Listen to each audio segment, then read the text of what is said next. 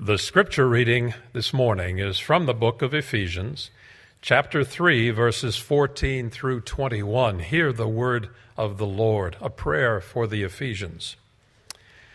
For this reason I kneel before the Father, from whom every family in heaven and on earth derives its name. I pray that out of his glorious riches he may strengthen you with power through his Spirit in your inner being, so that Christ may dwell in your hearts through faith. And I pray that you, being rooted and established in love, may have power, together with all the Lord's holy people, to grasp how wide and long and high and deep is the love of Christ, and to know this love that surpasses knowledge that you may be filled to the measure of all the fullness of God.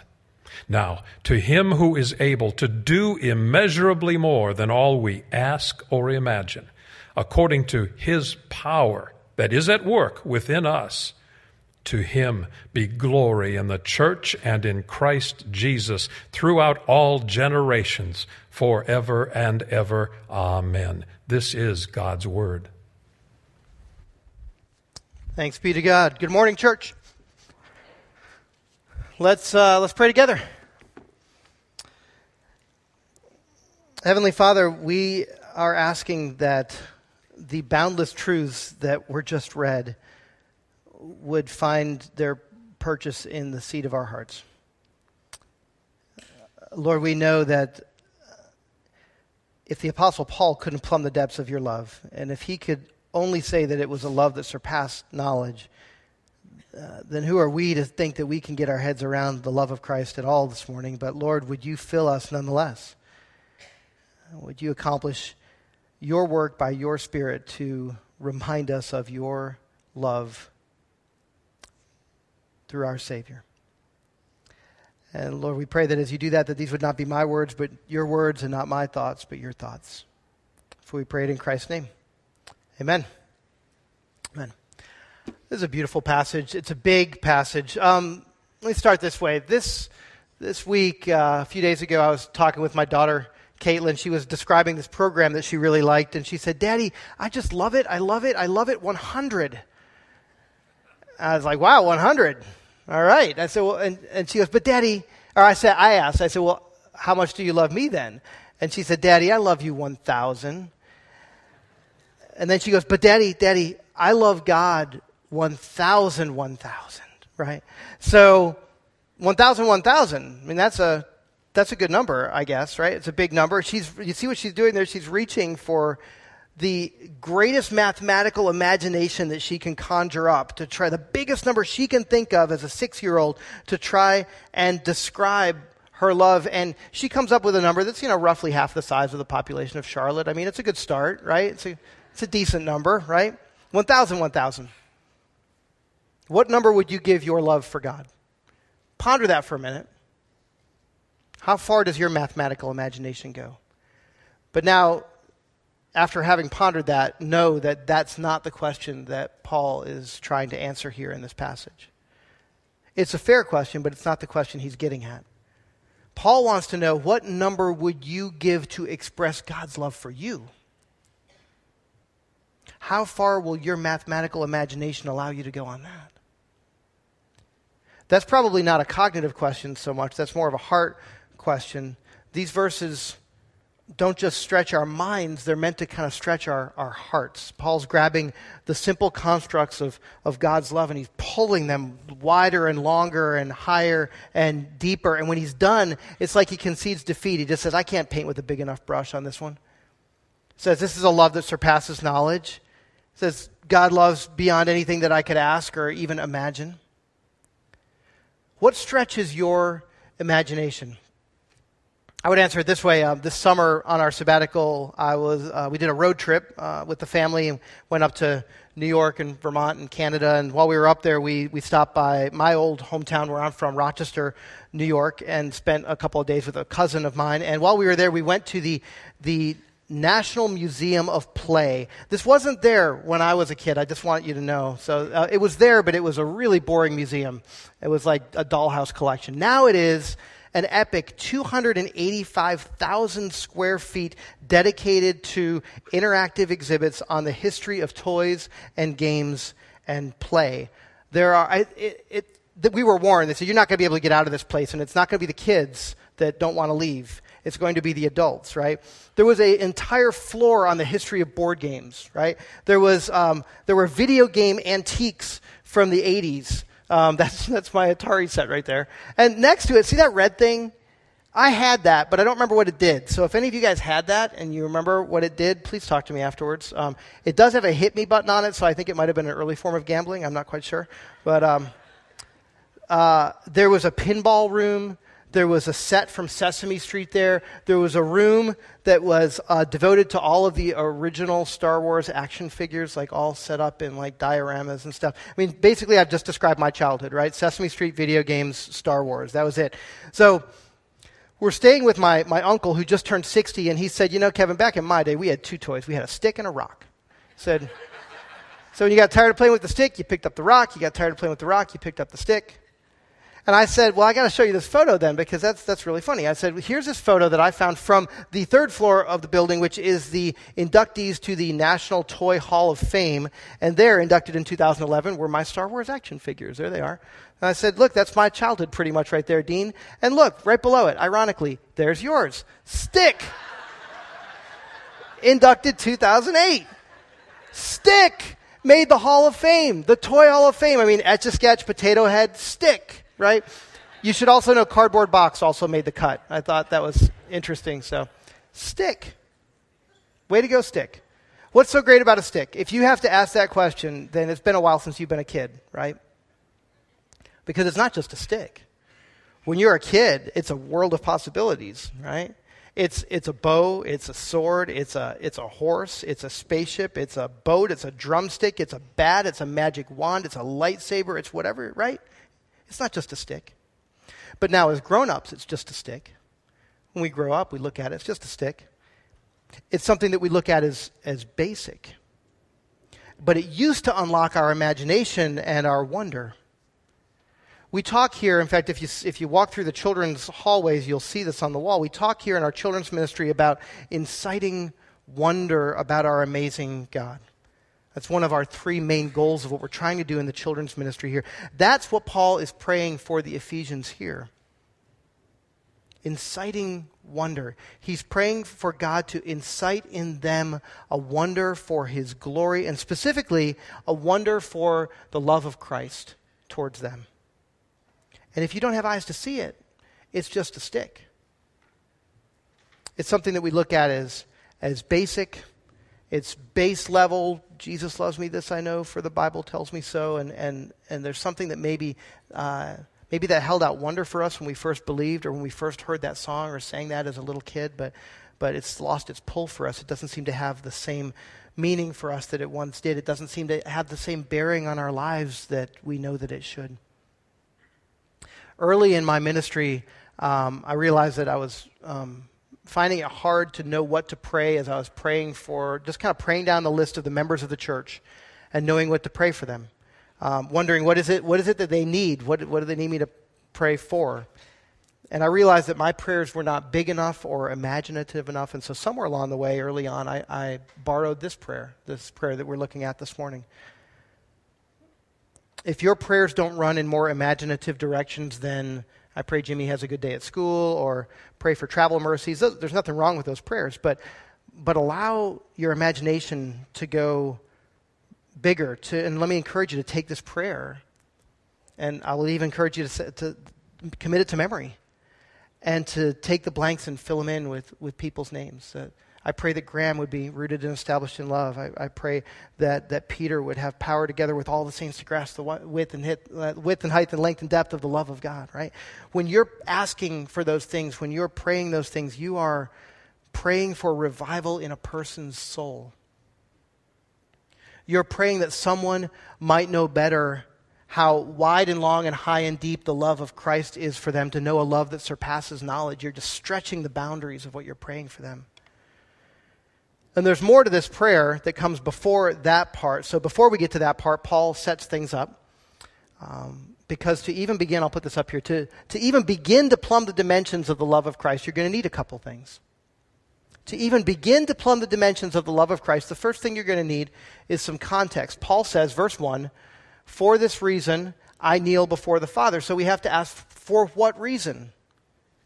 And if you were here last Sunday, you'll remember Rick was preaching on uh, verses 1 through 13. And uh, he said that there was a bit of an interruption there. He called this a squirrel moment, where, where, Paul is saying, For this reason, I, Paul, and then he gets so caught up in it, he goes on this, I would say, divinely inspired, inerrant discursus, digression, rabbit trail, right? And if we can picture, I picture Paul as he's writing, I picture him going, Okay, wait, wait, wait, wait, wait. Where was I? oh, yeah, for this reason. And then he, he hits it there. He picks right back up at verse 14, right? So if that's the case, then for this reason, if, if for, verse 14 is really what verse 1 was, was originally, what he thought it was going to be, then for this reason is looking back on all the epic, amazing, awesome stuff that we've talked about in chapter 2. The last three weeks that we spent with uh, my sermon and Peter's sermon and Rick's sermon, and I'll just give you some bullet points on that. But just remember that we have said in, in, during those three weeks that God is making a new people. God is uniting Jew and Gentile. God is building a temple of which Jesus is the chief cornerstone. God's love um, is shown to us in the fact that we are community. That remember we talked about that together we are his his workmanship, his poem. That together we're his building. That together we're his body. All of those good things that we've talked about from, from chapter 2. God's building a new family. It says in verse 15 of this passage that, that God's gathered that family and he's named that family. He's making, something he's building something, he's up to something. And so, this amazing new reality, you just feel the emotion in it. It brings Paul to his knees in prayer. You feel this throughout. I, I, I picture Paul being a bit more of an academic, just a, a pretty buttoned down kind of guy. But man, when he hits this passage, he just can't even get it out. I mean, he gets uh, what four or five words into verse one, and he just it just takes him on a tangent. And when he finally comes back, he says this this truth brings him to his knees in in prayer. It just levels him, and all he can do is say how amazing it is that he can't describe it. And by the end, in verse twenty and twenty one, he's just he's just in doxology, giving praise to the Lord and just saying Amen. You just feel the emotion in it. To begin to really know the riches of the love of God, you need to understand that He's making a community that you will live that love out within. The second thing that you need to better understand the love of God, um, basketball people will appreciate this, is a Holy Trinity full court press. That's what I'm going to call it. um, in other words, it's the full effort of the whole Trinity. We see in verses uh, 14 through the middle of 17, we see the Father and the Son and the Holy Spirit doing a full court press on the hearts of the believers in Ephesus and on our hearts as well, right? He prays first of all that the, he prays for the, the it's about the riches of the father. Then he talks about the power of the spirit and he talks about the indwelling of the son. He prays that the father would give i like the way the esv does it. It says would give according to his glorious riches not just out of his glorious riches but he prays that god would give according to um, there's a guy named kent hughes who put it this way. He said god is no mere john d. Rockefeller who sometimes gave from his riches but is rather the one who gives according to his riches, listen, on the scale and in the style of his wealth and glory. In other words, it's not just that God has abundance for you, it's that God is abundance for you. He's, he's giving not just based on what he has, he's giving based on who he is in the style in the style and in the and the, the, the grace of his riches.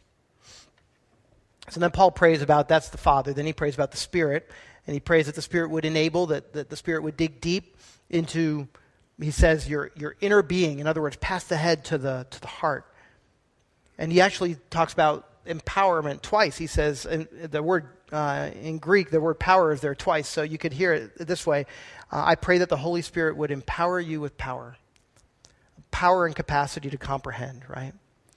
And then my favorite one, verse 17, he, he, here comes Jesus, right? The indwelling of the Son, so that Christ would dwell in your hearts through faith. And I think that's a beautiful image because there's two different words that Paul could have used to describe dwelling. The word dwelling there. Um, one of them is just the basic word for dwelling. It's, it's, uh, it's the verb where we get the noun for house from. But it's, usually, it's used of a lot of different things, but it's usually used of kind of a temporary residence. It's used to describe Abraham, who was nomadic. But then you take this, this, uh, this prefix, this amplifying prefix, and you, you attach it to the beginning of that word, and you've got a new word. And that's the word that Paul uses here. And it specifically refers to a settled dwelling. Think about that for a minute. It means moving in, it means settling down, it means colonizing. If the first word is a tourist visa, this is permanent residency. This is about Christ being at home in your heart, at home in your life, deeply rooted and at the very center of things, about Him being the controlling factor in, in your life and the controlling factor in your decisions and, and in your conduct and in your attitudes. It's praying, one guy said, it's praying that Christ would get comfortable in your heart, that He, he belongs there and it, He fits there. And that's all connected to, you see in the prayer, it talks about being rooted and established in love. Paul's I guess nobody told him he couldn't mix metaphors, so he grabs two. He says uh, the, there's an agricultural thing being rooted, and then being established is about laying foundations. It's an architectural image there. Um, so if you're more agricultural or more architectural, grab the one that suits you best or the one that you can picture best, but he grabs them both. And what they have in common is that they both will what they're saying is that things grow upward best from a good base, whether that's good soil or a good level foundation. And so he's praying that God would provide a stable, healthy understanding, a stable foundation of his love so that their understanding of God's love would grow tall and would grow mature.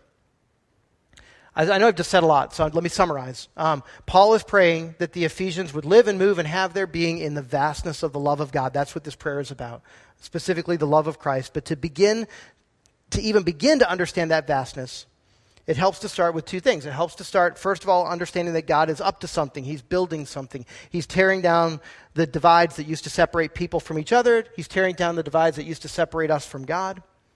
And he's doing all of that by grace through faith, right? So he's, he's doing something. The second thing is, he's initiating something. Father, Son, and Holy Spirit are initiating all of this work. The Holy Spirit is enriching us. I said the Father is enriching us. The Holy Spirit's empowering us. Uh, Christ is indwelling us. And all of that sets the plate for verse 17 and 18. Um, personally, my favorite part of this whole passage. It says this I pray that you, being rooted and established in love, may have power together with all, the, all God's saints to grasp how wide and long and high and deep is the love of Christ. And to know this love that surpasses knowledge, that you may be filled to the measure of all the fullness of God. That prayer is meant to reboot, reignite, reincite your wonder for the love of Christ.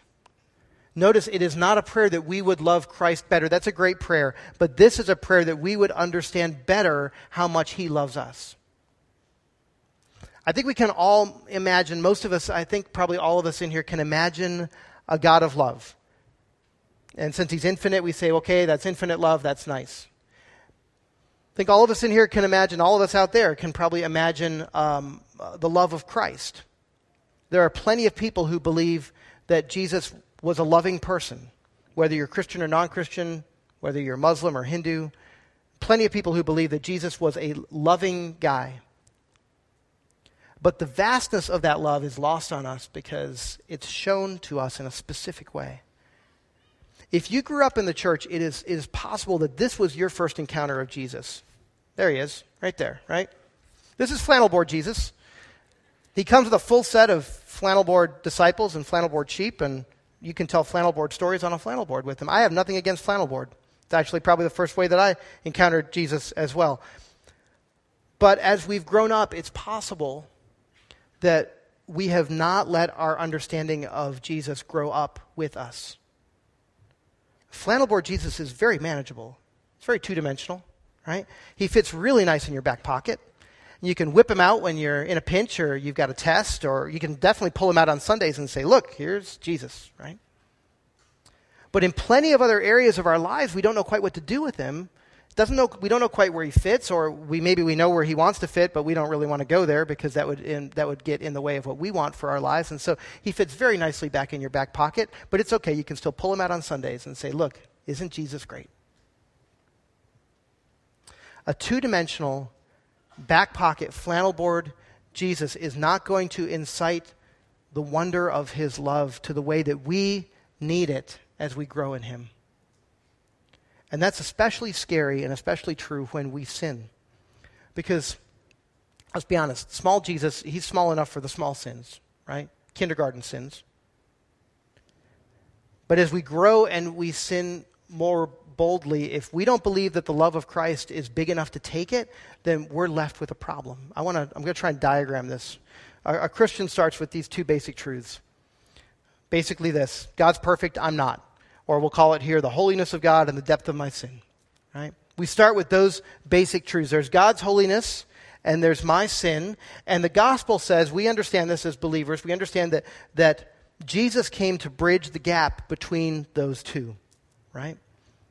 We understand that in order to stand in front of the majesty of God, that our sins would take Jesus to the cross so that he could build a way for us to stand there.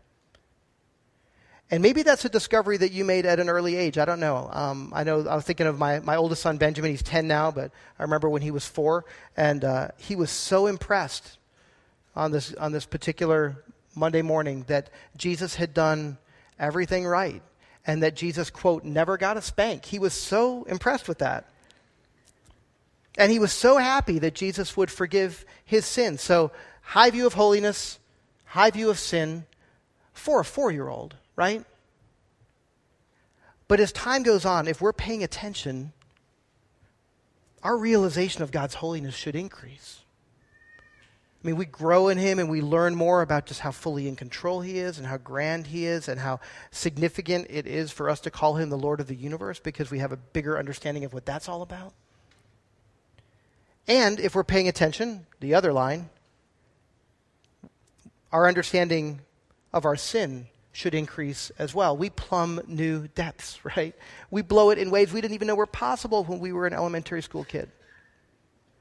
And so the ceiling of God's holiness finds new heights, and the cellar of, of, uh, of our sin finds new lows. And that creates a bigger gap, right?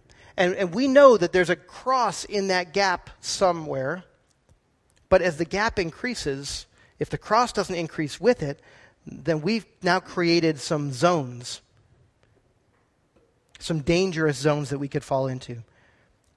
Maybe we, uh, we know that there's a cross in there somewhere, but we, if we are settling for a flannel board Jesus in there, then that's only going to forgive our little sins.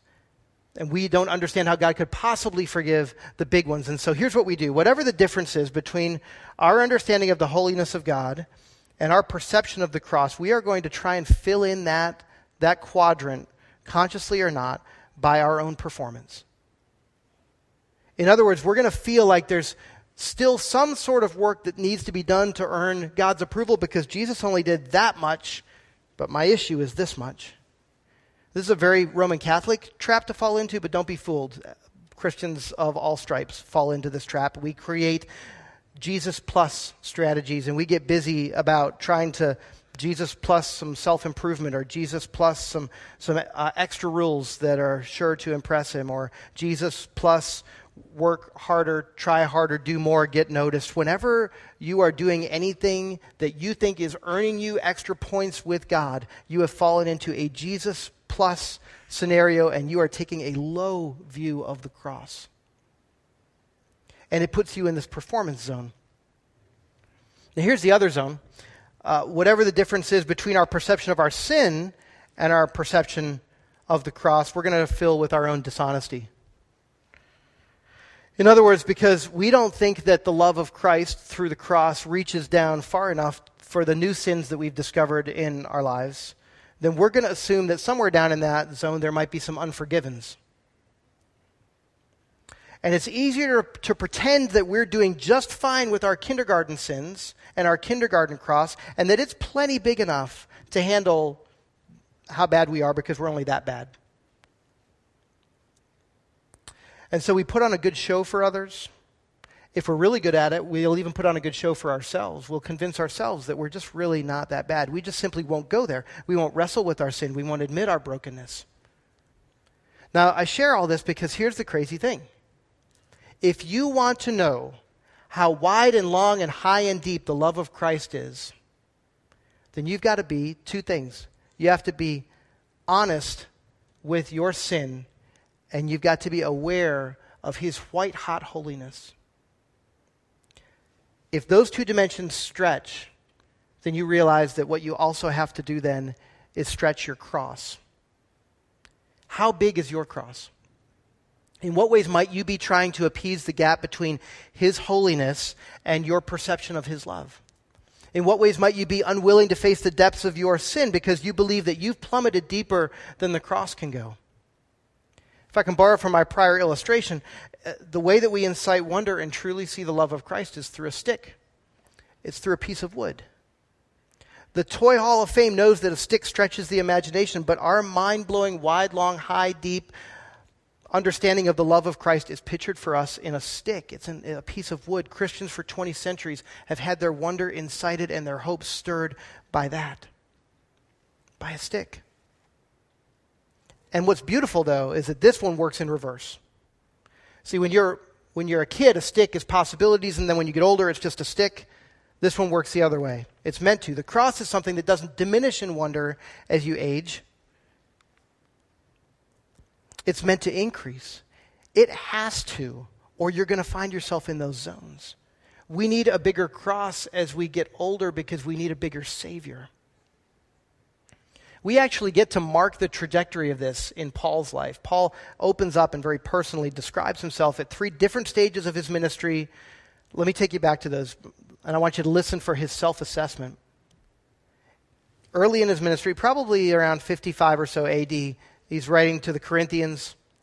Oh, listen to this. In, in uh, 1 Corinthians 15 9, he says, I am the least of the apostles and do not even deserve to be called an apostle because I persecuted the church of God.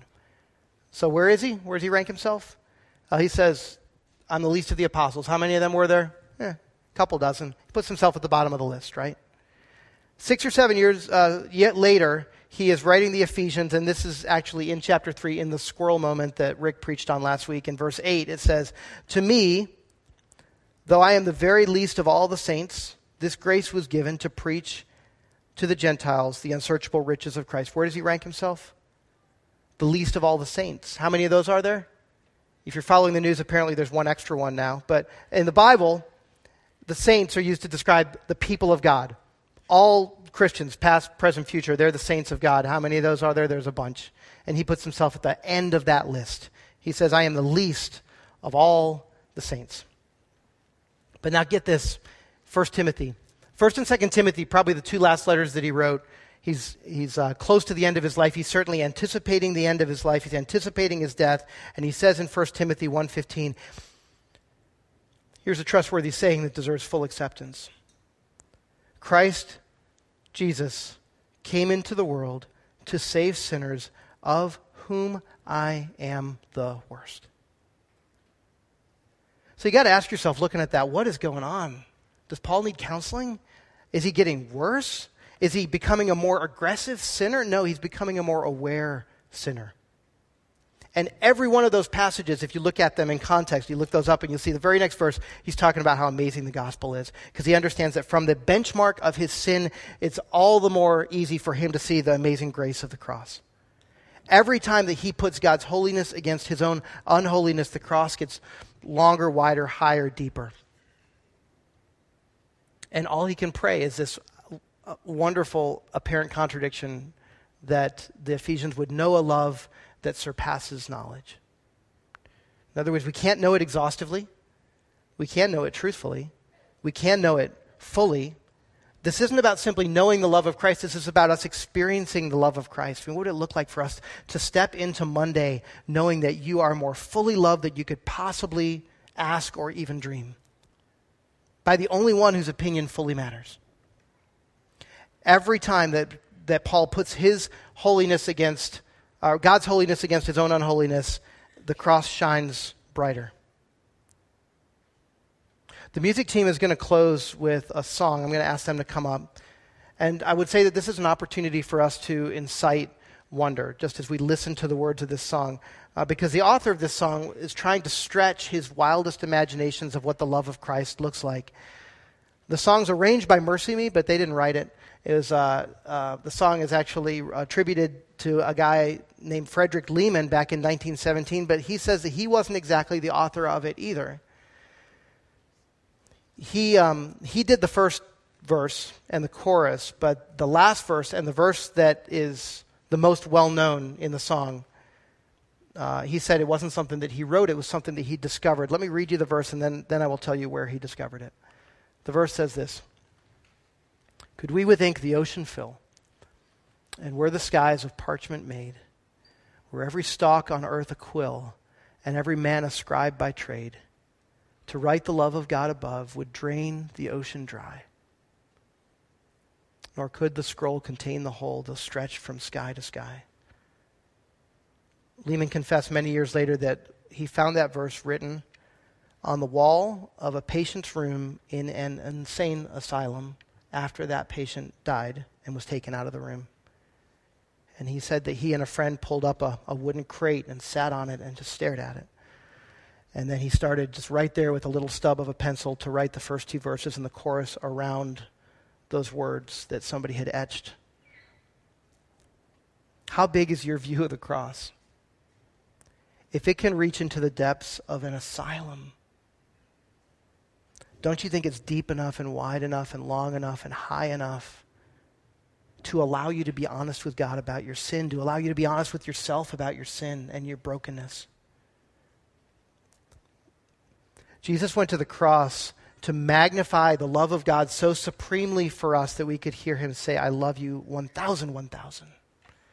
And that's our hope as we hear as, as we play this song. We want you to listen to the words and, and soak in the amazing love of God, uh, to know something that surpasses knowledge. Let's pray.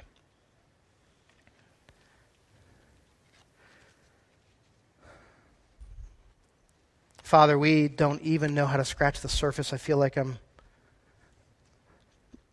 playing with a chemistry set where there's a lot of chemicals. I don't know what any of them do, and we're just mixing things together.